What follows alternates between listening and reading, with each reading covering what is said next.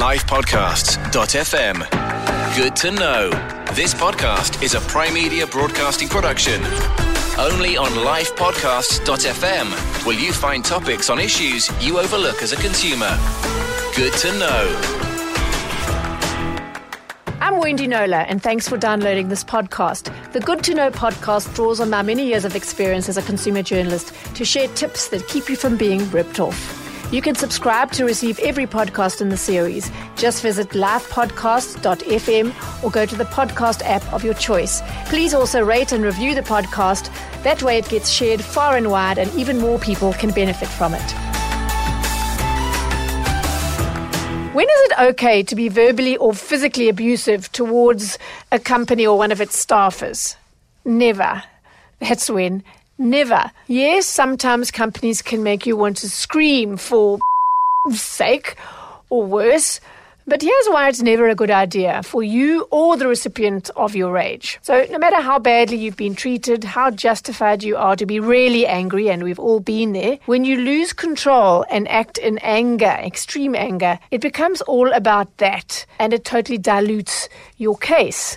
So, stay on the moral high ground at all costs. For starters, for that reason, you're more likely to get what you want. Someone who is steely calm but assertive and absolutely clear about how they've been harmed and what they expect and by when is far more likely to be taken seriously and actually get what they want and what they're entitled to. I learned this lesson from my mother from an early age, so I suppose I have an advantage in that. Quite recently, she allowed herself to be stopped by one of those direct marketers in a mall selling all kinds of hideously overpriced face creams and such. And she was talked into buying a facial scrub. And I don't think she'd got home yet before she realized that that was a really bad idea. And she took the product still in its box with a slip back to the mall and said, I'd like a refund, please, because buyer's remorse. And in terms of the cooling off period that I'm entitled to, I want my money back. And the woman started saying, Well, you'll have to wait because it's got to go through my supervisor and this and that. And my mother said, This is how it's going to work. I gave you my money. You didn't have to confer with your supervisor or anybody else. You happily took my money. Now, in terms of the Consumer Protection Act, I have five business days in which to return this. I don't need to have a reason. I just need to get my money back from you. The same way I put my money in your hand, you can put back in mine. And I'll just wait here until you do that. And it wasn't very long before my dear mother got that money put back into her hand. She didn't need my help at all. It's easy to write off somebody who is completely losing it. You know, you're somebody that is clearly not in control of yourself. In some cases, worthy of mirth. It's it's actually quite funny. Nobody is actually going to consider you very powerful in that moment at all. Versus somebody who is completely in control of themselves and full of power and intent. The second reason that it's never a good idea to become abusive is that there's a very good chance that somebody will whip out their smartphone and film you and then post it on social media, which could be embarrassing in many ways. And it could also hamper your chances of getting a job or getting an, uh, a promotion or any position really that requires you to have any form of self control. I don't know if you remember oh, it was a good few months ago now, maybe towards the end of last year, this video that went viral on social media of a woman completely losing it in a Telkom shop. Now, I'm somebody that knows all too well how Telkom can make people completely lose it and drive you to uncharacteristic behavior. But this woman was really on the far end of complete lack of anger management. And she was just screaming, I want what I wrote. No! No!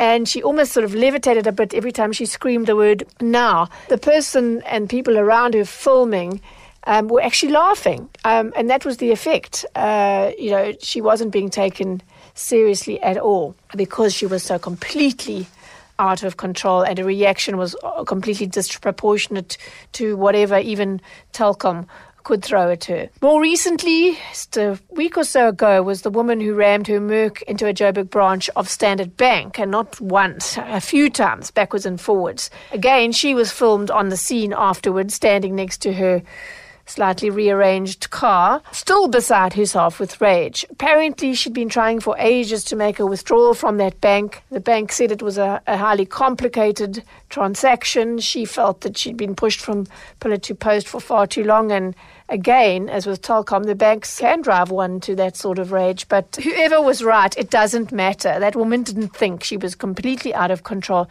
She could so easily have injured somebody, another customer or a staff member, or more than one. It was just a completely ridiculous overreaction, inappropriate in so many ways.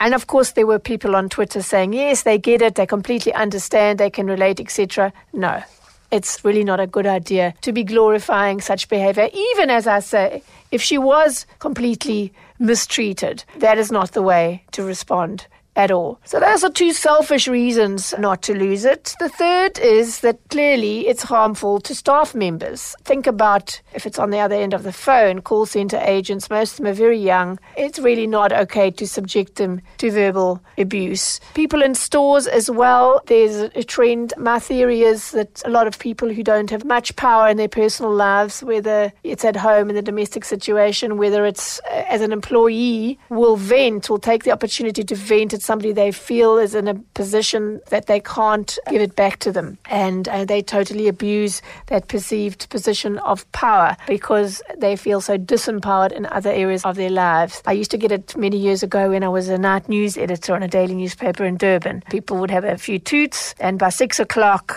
you could rely on at least one abusive phone call from somebody who felt that because they were a subscriber, you had to sit on the other end of the line and listen to them vent. Some years ago, I got an email from um, Cape Union Mart's Philip Krawitz, who was then chairman of the Outdoor Apparel Group, and um, he said that he'd adopted a customer is always right mantra throughout his long retail career and that he welcomed the Consumer Protection Act, which was quite new at that point. However, he said, an ugly aspect has crept into the new wave of consumerism in the form of abuse of human beings who find themselves in the front line of consumer complaints. He said other retailers have also commented on the advent of this undesirable trend, and I believe that it's time to address the concerns of fair minded companies who will not stand idly by when their staff is abused. He said sales staff are mostly young people in their first jobs. And of course, good companies will do their best to train and uplift such individuals, he said, but nothing can prepare them for the abuse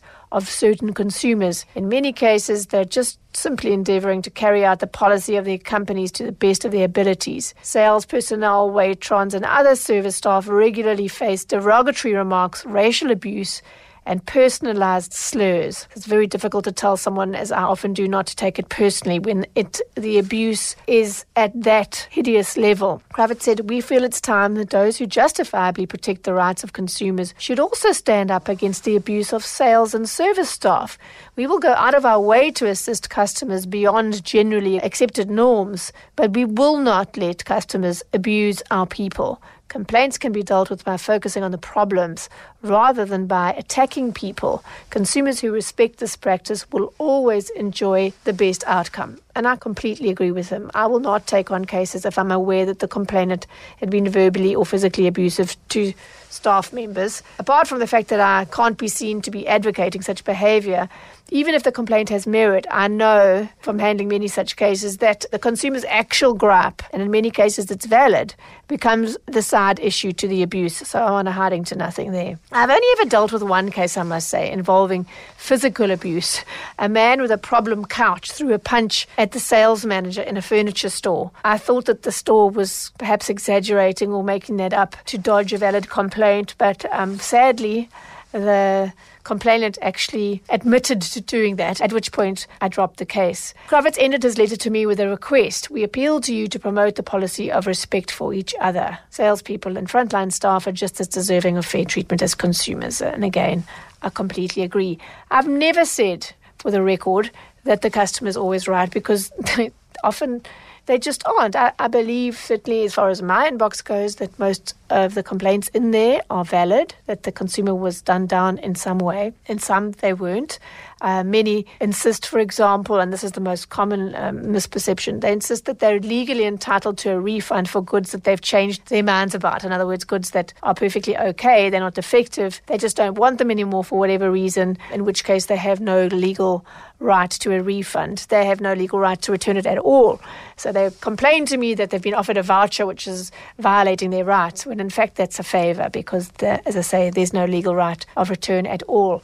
And I mention that scenario because that one scenario, I think, is responsible for quite a bit of abuse that goes on in stores when those people are told we're not giving you your refund. The consumer, in many cases, does get quite aggressive. So clearly, no staffer is obliged to endure abuse at the hands of a customer. So, what should they do? I'm often asked this. And I do realize that it's easier said than done, but just politely disengage say something like, I really would like to help you, but we can't um, deal with the issue while you're in the state. So when you feel able to discuss this calmly and rationally, please, you know, return and we'll do so. I should add then that they need to be trained how to do that. There needs to be role playing and the managers and supervisors and everyone in the upline should support them in being able to do that in the face of such abuse from a customer. This is not a uniquely South African phenomenon, of course. Millions of people who work in customer service and public service jobs face this rising tide of rage every day. I love the advice of the owner of a customer service training company in San Francisco. She called it emotional leadership, showing emotional leadership in response to a livid customer. So, in other words, keeping calm in the face of abuse is key. And uh, as I said, easier said than done, but it can be learnt behavior. And I really feel very strongly that companies should invest in training their staff how to go about doing that. And the first step is not taking it personally. And the second, from there, the, the tricks and how to get into the right mindset and basically stay in the adult mode while the customer has very firmly gone into tantruming child mode. It's very, very vital that customer facing staff are equipped with the means to do that. And it starts with acknowledging the customer's emotions, listening with warmth and empathy, apologizing even though you didn't create the problem, and then refusing to engage further while the customer is enraged. But it's very important to give them the promise that you do want to help. It's just that you're not going to acknowledge or engage with them while they're in that state of rage. I had an Uber encounter recently, which led me to telling the driver something along those lines, but it began with me, I should confess not behaving abusively, but I was behaving with some irritation. So I had at the last minute decided not to take my car to a Cape Town City Bowl hotel because I thought, oh, parking, I'm quite close by, let me rather Uber there. The first Uber that confirmed then mysteriously um, dumped me. My fare wasn't very high, so obviously something better came along. So now I've lost that time. And then the second one that confirmed was I could see on the app very close by, just around the corner. But then he went on this long time consuming loop around the whole neighborhood before he got to me. And then he approached me from the wrong direction, which required him to go a way that was more congested. You know how it goes when you know your route. So by the time he pulled up, I got into the car and I said, Oh my goodness, I'm running so late now. You were just around the corner. Why did you go on that little blah, blah? So I wasn't shouting, but I was speaking in a, what I will admit was an annoyed tone. And he looked at me and he said, hello. And I went, yes, sorry, hello. And he said, how are you? And I went, I'd be better if you just moved this car now. There was a moment and a look on his face when I thought he might tell me to get out because he was probably expecting me to escalate. but he pulled off, thankfully. And he said, You're the second person that's got into my car and complained and been angry because the driver before cancelled the trip and I can't do anything about my app. A lot of people say it goes on a long route, but that's I have to follow my app. And at that point, I recovered myself and I said, I apologize. I sincerely apologize. You didn't deserve. You had nothing to do with why I was annoyed. I get it, and I'm really sorry. It's horrible to have to have angry passengers. I said, but let me just help you with something. If an angry person gets into your car and they've been let down by the Uber before, or they, they could see on the app that you were taken in the wrong direction, I said, you are totally carrying the entire brand of Uber, even though you're an independent driver. Who else are they going to vent at? I said, so if you want to help yourself diffuse the situation, I said, say, I'm so sorry that happened to you. I can understand how frustrated you are. Now you've lost some time, but I'm here and I want to help you. So let's get you where you need to be as fast as possible. Okay. And I said, that will diffuse the situation, except for the most unreasonable passenger. That will diffuse it. That will make them feel that you're on your side and they'll, they'll suddenly realize that they're being unreasonable and it's nothing to do with you. And the whole energy will change. And he went, I love that so much. I'm going to write that in my book. And we chatted a little bit more about the human psychology from his end and from the passenger's end. And we ended up, you know, giving each other five stars and ratings. And on we went. And I thought, you know, we each were able in that incident to teach each other something. And that's what it's all about, is really is understanding the psychology around it and acting from there, out of that position of understanding. What actually made me um, think to, to do this podcast was an email I got very recently from a woman who called herself Amanda G, who runs a small business with her husband. And she began with, Please help us, Wendy. I know that you fight for what's right for consumers, which is great because I'm one of the many consumers who likes being able to know my rights in stores. But she said, Today I got verbally abused by a customer who fought for something for her husband's account and she became abusive and insulting everyone in the store we as workers should be treated with mutual respect. I feel deeply saddened that nobody fights for the right of the workers when consumers take advantage of us in the store and treats us like dirt. We work extremely hard for the money that we earn, and I feel strongly that somebody should fight for us as well as always giving the customers the upper hand in the way that they mistreat workers in retail. And I hear her, and she doesn't, she's running a small mom and pop operation, and she doesn't have the benefit of a you know a big corporate she can go to a manager or a supervisor and say, I need help here. But yes, so the way that I can help people like her is to get the word out to consumers that nobody wins when they're abusive to a company employee, an owner, a manager, a person on the shop floor at the end of a of the line in a telesales call. It's just not appropriate. And of course, again, I also can do my bit by refusing to take on any case where the consumer has been abusive in any way. And I've said that openly many, many times in the last couple of decades. Before I end, I want to talk a little bit about venting on social media. 20 years ago, when I got started, you know, there was no social media, and the corporates were able to control all that negative stuff, the complaints, the venting within their own call centers and email servers. They could keep it very private. Now, of course, that power balance is completely turned on its head. Anybody can air and share their shoddy treatment on a very, very public platform, be it Twitter or Facebook, and then sit back while the outraged responses pour in. But with every bit of power comes responsibility. And in a nutshell, if it's not true and it's not in the public interest, that's defamation. If you tick the true and public interest boxes, or if you don't tick them rather, you could be on the receiving end of some legal action. And that's what happened not too long ago in the last year for sure